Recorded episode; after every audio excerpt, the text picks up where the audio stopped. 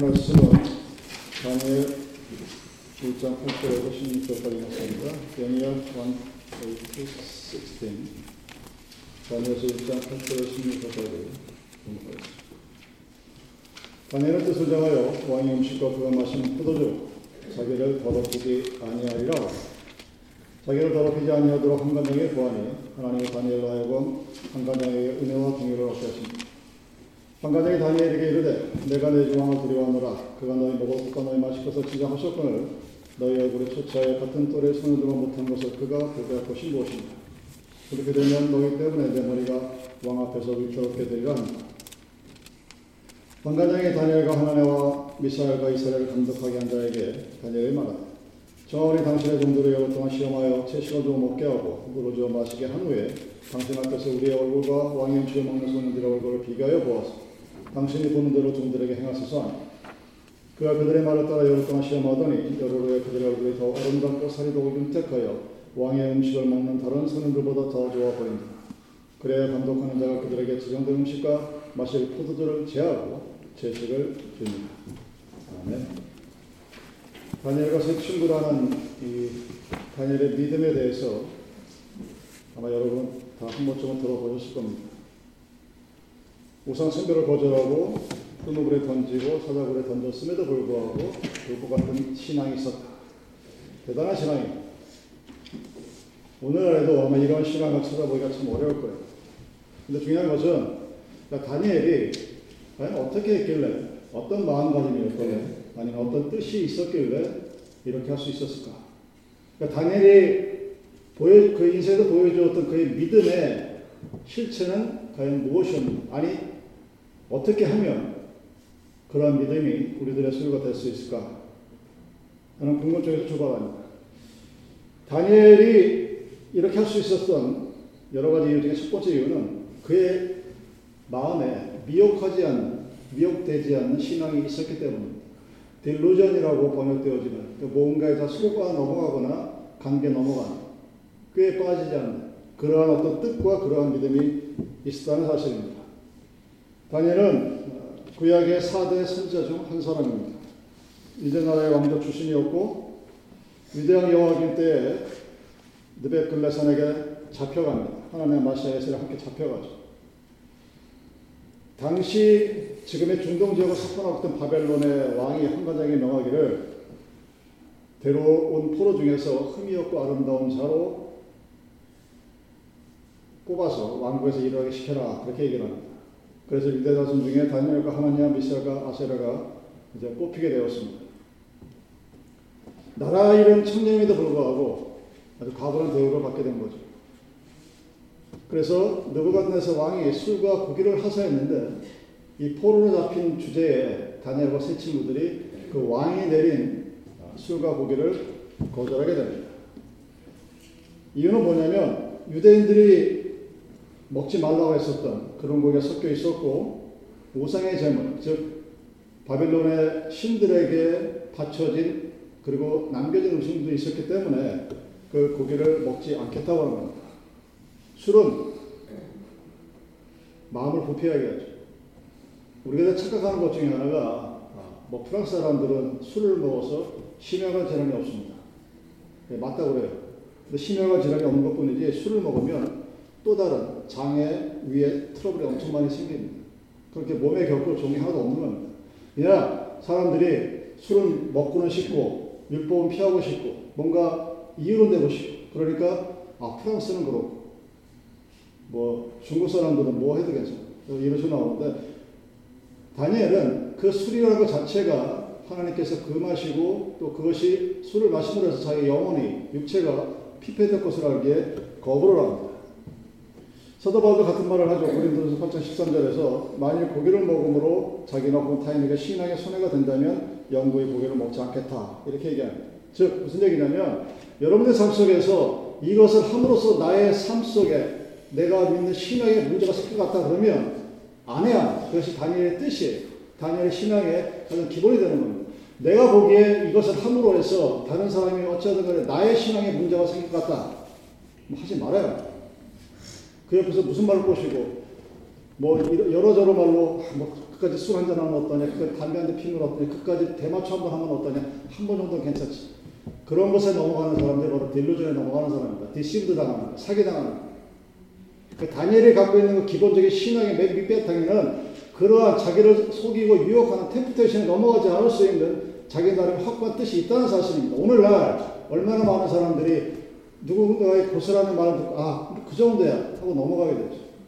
그것을 하지 않는 것이 다니엘이 갖고 있는 신앙의 첫 번째 모습입니다. 그리고 솔로몬이 이 세상의 부귀와 영화를 다 갖고 있는 사람입니다.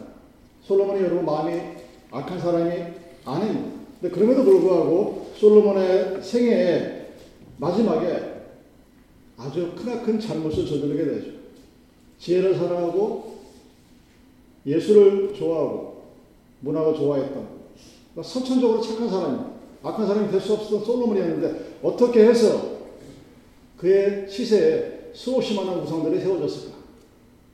이유는 딱 하나죠. 여자들에게 약했어요. 그것이 결정적인 폐인입니다. 솔로몬이 갖고 있는 완벽한 인간적인 모습이 하나님 앞에서 어느 것 하나 누가 될지 뭐, 누가 되는 것이 없었는데 단 하나 여자들한테 너무 약했어요. 그래서 결혼한 여자들마다 그들이 대부분 모든 신들을 예루살렘 성에 세워놓습니다. 예루살렘 성을 건축한 솔로몬이 믿음을 의심할 여지가 없습니다.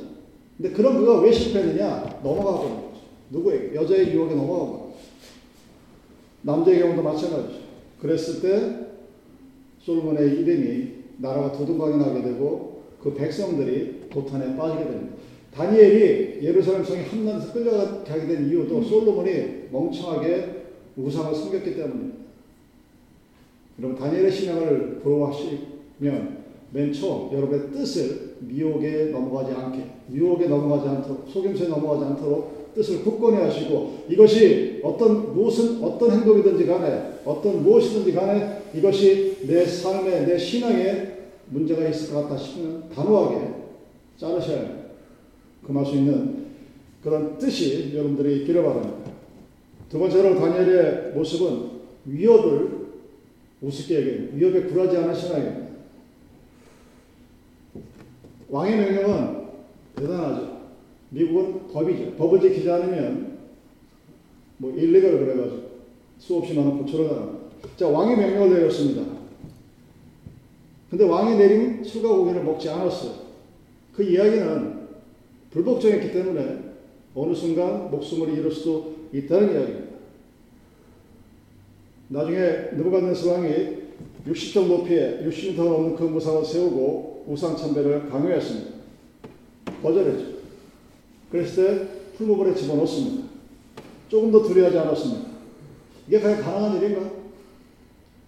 한국에 여러분이 속한 이 교회가 속한 고신년의 교단은 우상 숭배의 신사 참배를 안, 해, 안 했기 때문에 고신년이라는 이름이 붙은 교단이에요. 근데 그것이 굉장히 소수였어요. 일제시대 때 2천만이 넘는 민족 중에 신사 참배를 하지 않은 사람은 극소수에 불과했습니다. 100만 명이 안 됐어요. 그 얘기는 그만큼 어렵고 힘든 이야기겠네요. 요즘은 우상에 절하, 절하면 뭐 이런 식으로 우리를 직접적으로 위협하지 않죠. 위협을 하는 야, 주일날 교회 안 가도 괜찮아. 뭐 꼭 1년 360일 매일 나갈 필요 있겠어? 한두 번은 괜찮겠지. 이런 식의 유혹이 들어옵니다. 다니엘이 정말 대단한 신앙인데 그가 어떻게 해서 그러한 자기 목숨을 위협하게 하는 것으로부터 굴복하지 않을 수 있을까? 여러분 말이 쉬워서 그렇지 절대로 쉬운 이야기 아닙니다. 사자굴에 집어던졌는데 하나님께서 은혜를 허락하셔서 머리카락을 건드리지 않게 하셨다. 이야기 속의 다니엘은 굉장히 아름답지만 그가 지켰던 신앙을 오늘날 우리들의 삶에서 실현하는 것은 여러분이 생각한 것 이상으로 어려운 게 우리나라의 모습입니다. 하나님이 세우신 이 미국이라는 나라에서도 역시 마찬가지예요.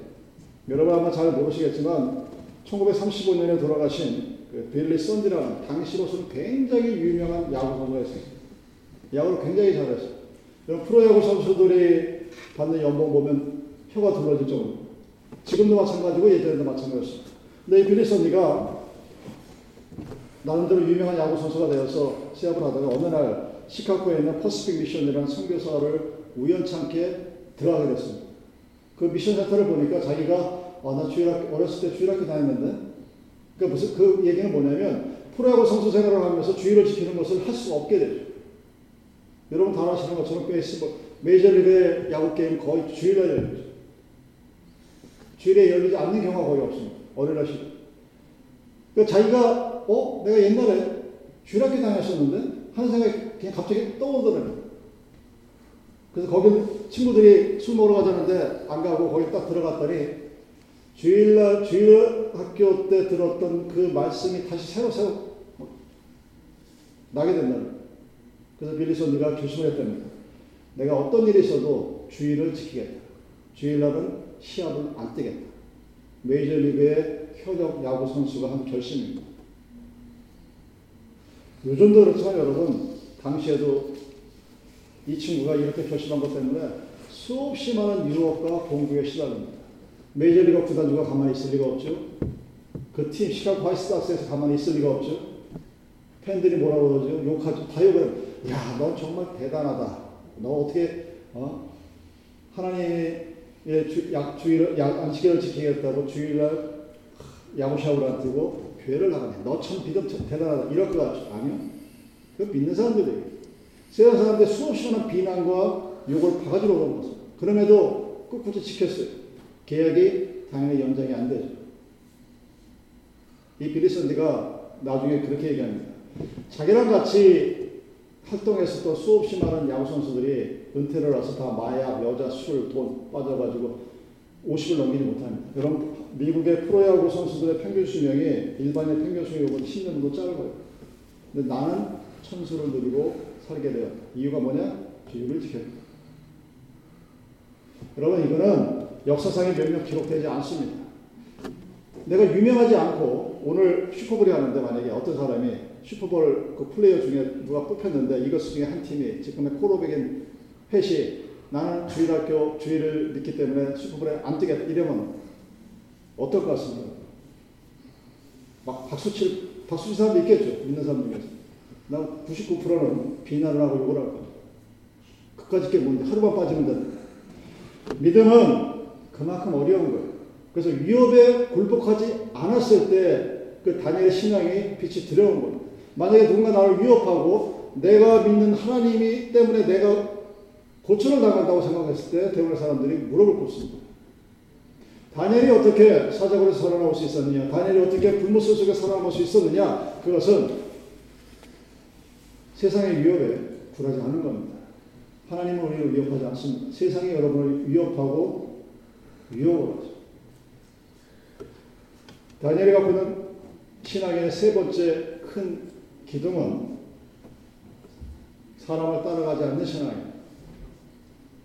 여러분 10절에 보면 한가장의 다니엘에게 이렇게 얘기합니다. 내가 내 주 왕을 두려워하노라 그가 너희 목을 볶아 마시고서 사건을 너의 얼굴에 초처여 동무 손에 못한 것을 그로 보시게 할 것이 뭐냐 그렇게 하면 너희 가득에 내버리가 왕 앞서 듣게 하니라 그러니까 너네 믿음은 내가 알겠는데 네가 만약 그렇게 해서 네가 왕이 내리는 고기와 술을 먹지 않아서 얼굴이 잘 건강하게 보이지 않으면 내 몸이 날라가.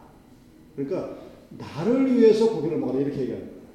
네 신앙의 절개를 위해서 네 뭐 그렇게 하지 말고 왕의 위협이 무서워서 하는 게 아니라 봐봐 나는 나는 무슨 죄인데 나는 그냥 왕의 신하로서 왕의 명령을 충실히 진행하는 충직한 페이스북한 신하인데 그럼 내가 너 때문에 목이 달라내 갈 수도 있어. 여러분 정말로 어려운 게 그런 얘기예요. 나한테 닥쳐오는 어떤 이런 거는 나 혼자 이겨낼 수 있습니다. 근데 아주 악랄한 그 수사기관들이 본인을 건드릴 때 가족들을 건드려요. 제가 늘상 하는 얘기지만 교회에서 이 하나님의 성전의 교회에서 제일 웃기는 게 뭐냐면 처음부터 목사를 절대 안 건드립니다. 못된 교회에서는. 항상 사모와 자식부터 건드려요. 사모 자식 건드리고 나서 그 다음에 목사한테 공격이 들어옵니다. 그렇게 하는 그들의 심리 상태를 정확히 보여주는 게 이 모습이에요. 이런 단양, 단종이 죽게 돼요. 그래서 신숙주랑 사육씨는 평생이 있어서 살려가는데 신숙주는 살아났습니다. 그의 와이프가 신수의 부인이 굉장히 적의가 굳은 사람이에요. 그래서 너는 네 친구 승산문의를 갖다 감옥에 보내고 너는 왜 사냐 그랬더니 신숙씨가 지 와이프를 데리고 아들이 다섯이었답니다. 그래서 다섯 명의 아들을 보여주면서 내가 저 오룡들, 그 다섯 마리 용이라는 것도 자기 아들들. 제, 내가 저 오룡 때문에 배신한 거지, 나 하나 잘 되자고 배신한 게 아니다. 했던 이야기가 단종의 안에 실려 있습니다. 그만큼 우리들의 신앙을 지킬 때 가장 어려운 게 나에 대한 직접적인 위해나 가 이거는 이겨낼 수 있어요. 근데 그 주변을 칩니다. 한국 검찰이라 트럼프 여러분 공격할 때도 트럼프부터 치지 않죠. 또 딸하고 사입부터 쳐들어갑니다.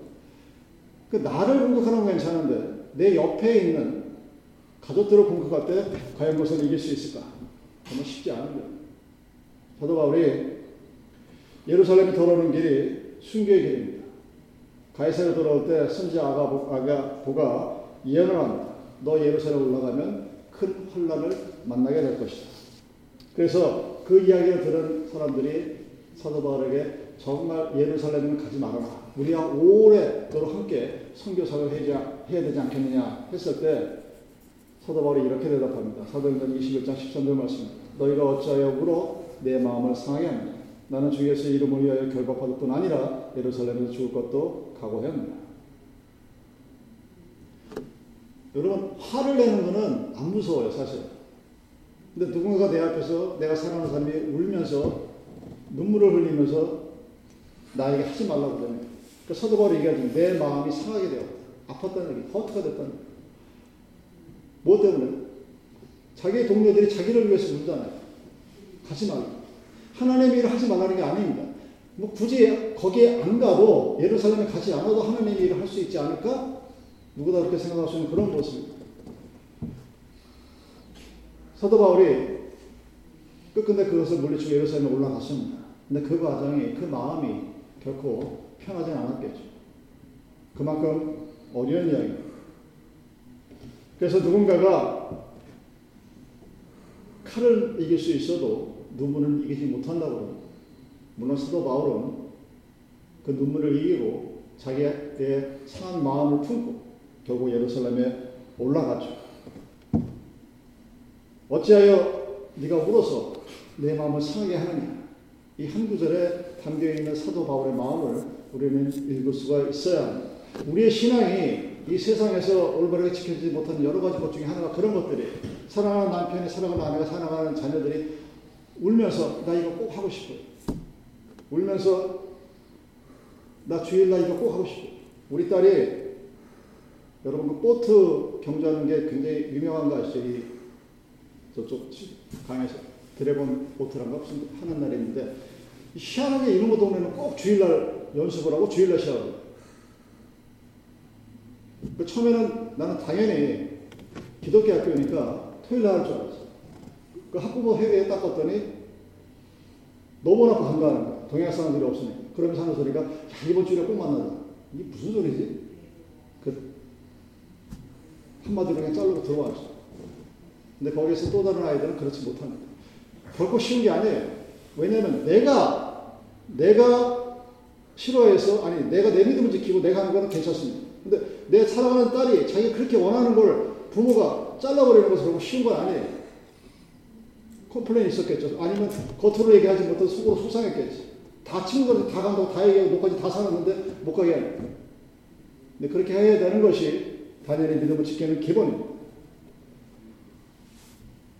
여러분 주의 뜻을 하나님의 뜻이 무엇인가 우리가 많은 생각들을 하는데 많은 사람들이 인정을 사랑으로 착각하거나 또는 내가 이렇게 자꾸 고집하면 쟤들이 나를 싫어할 텐데 그랬으면 사도 바울은 예루살렘에 올라가지 못했을 겁니다.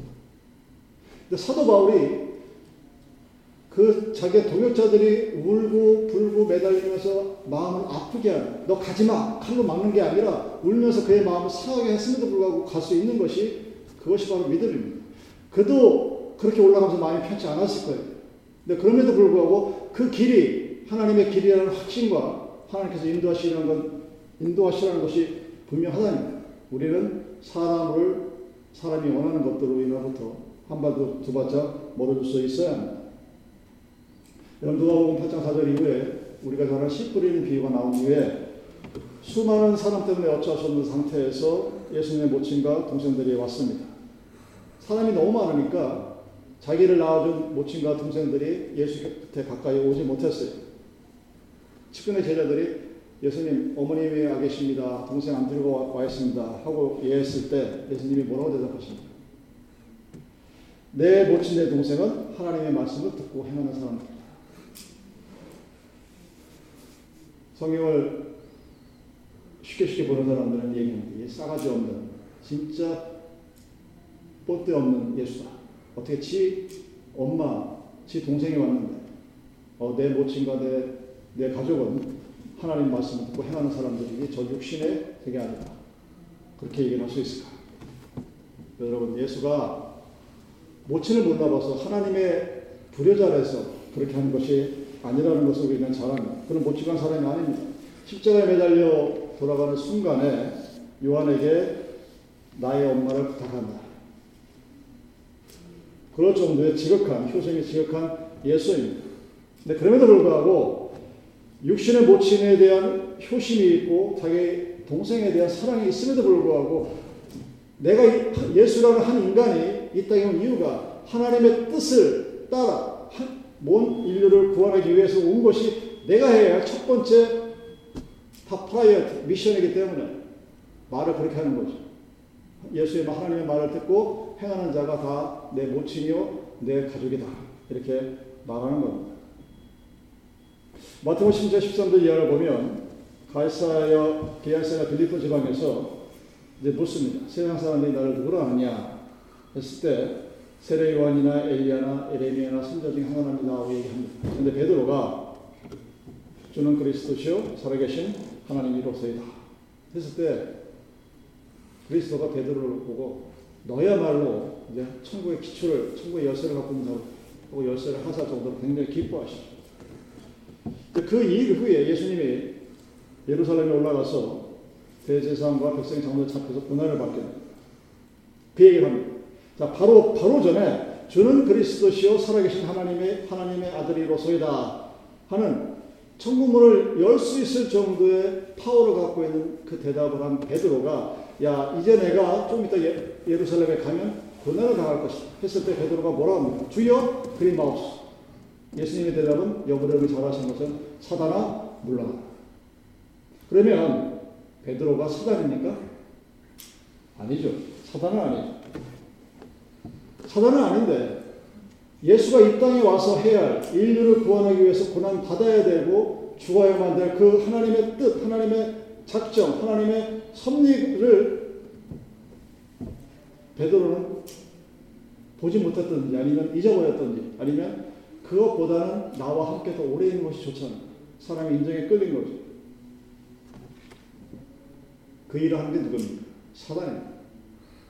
그래서 하나님 그리스도가 베드로에게 사단아 물러가라 이렇게 얘기해요. 베드로는 사단이 아닙니다. 다니엘과 그의 세 친구가 그의 믿음을 지킬 수 있었던 데는 이런 기본적인 마음의 뜻이 마음의 작정이 있었던 겁니다. 우리가 하나님의 은혜로 하나님을 믿게 되고 주를 그리스도로 고백하고 나의 구주를 고백할 수 있게 되었는데 그 고백의 그 은혜가 지속되기 위해서는 우리의 마음에 여러분의 신앙에 여러분의 뜻에 분명한 무엇인가가 있어야 된다는 것입니다. 이런 다니엘서 6장에 왕명을 어긴 죄로 사자굴에 던져 들어가죠.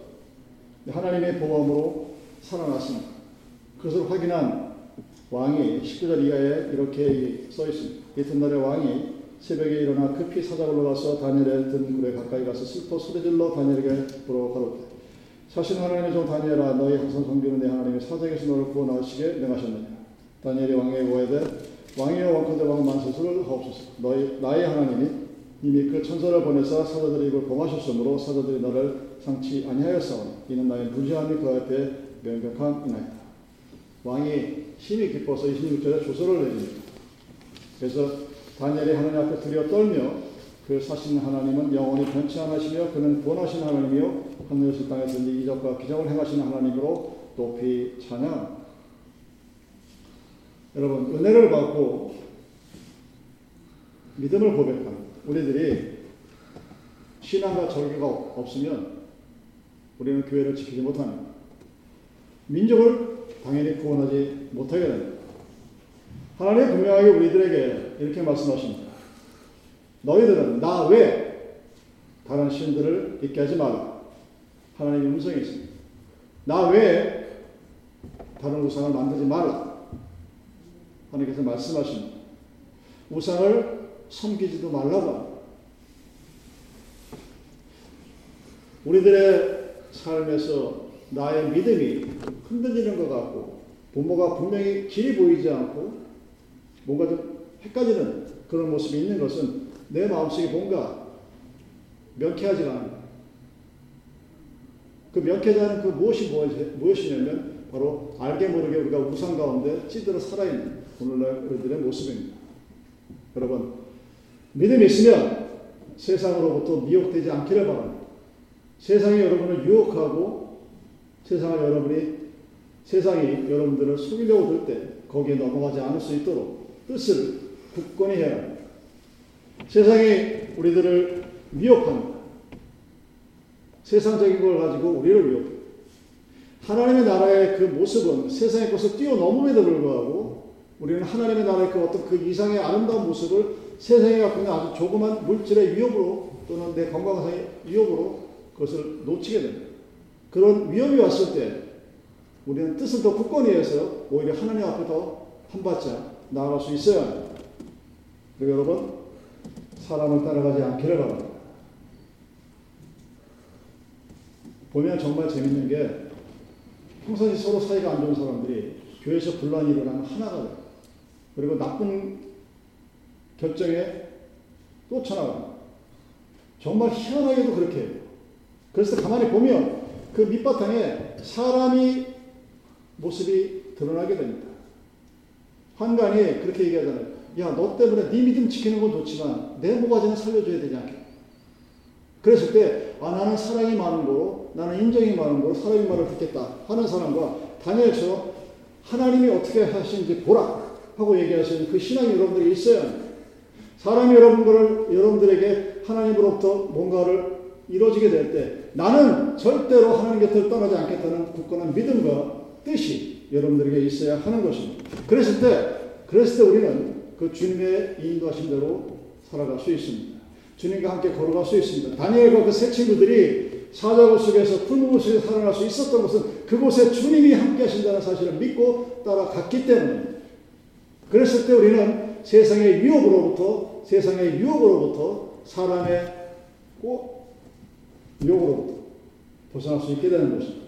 사랑 여러분, 세상을 살아가면서 하루를 살아가면서 여러분의 믿음에 뭔가 도움이 되지 않는 것들이 있다고 생각되어지거든 기도하시고 바로바로 그 모든 것으로부터 떨쳐 일어나시기 바랍니다. 세상에 미혹되지 않고 세상의 위협에 굴복하지 아니하며 사람을 따라가지 아니하고 주께서 인도하시는 것, 주님과 함께 걸어가는 그 신앙이 여러분들에게 매일매일 삶 속에서 감사와 기쁨과 찬양을 드릴 수 있는 하나님과 함께하는 신앙의 모습이라는 사실입니다.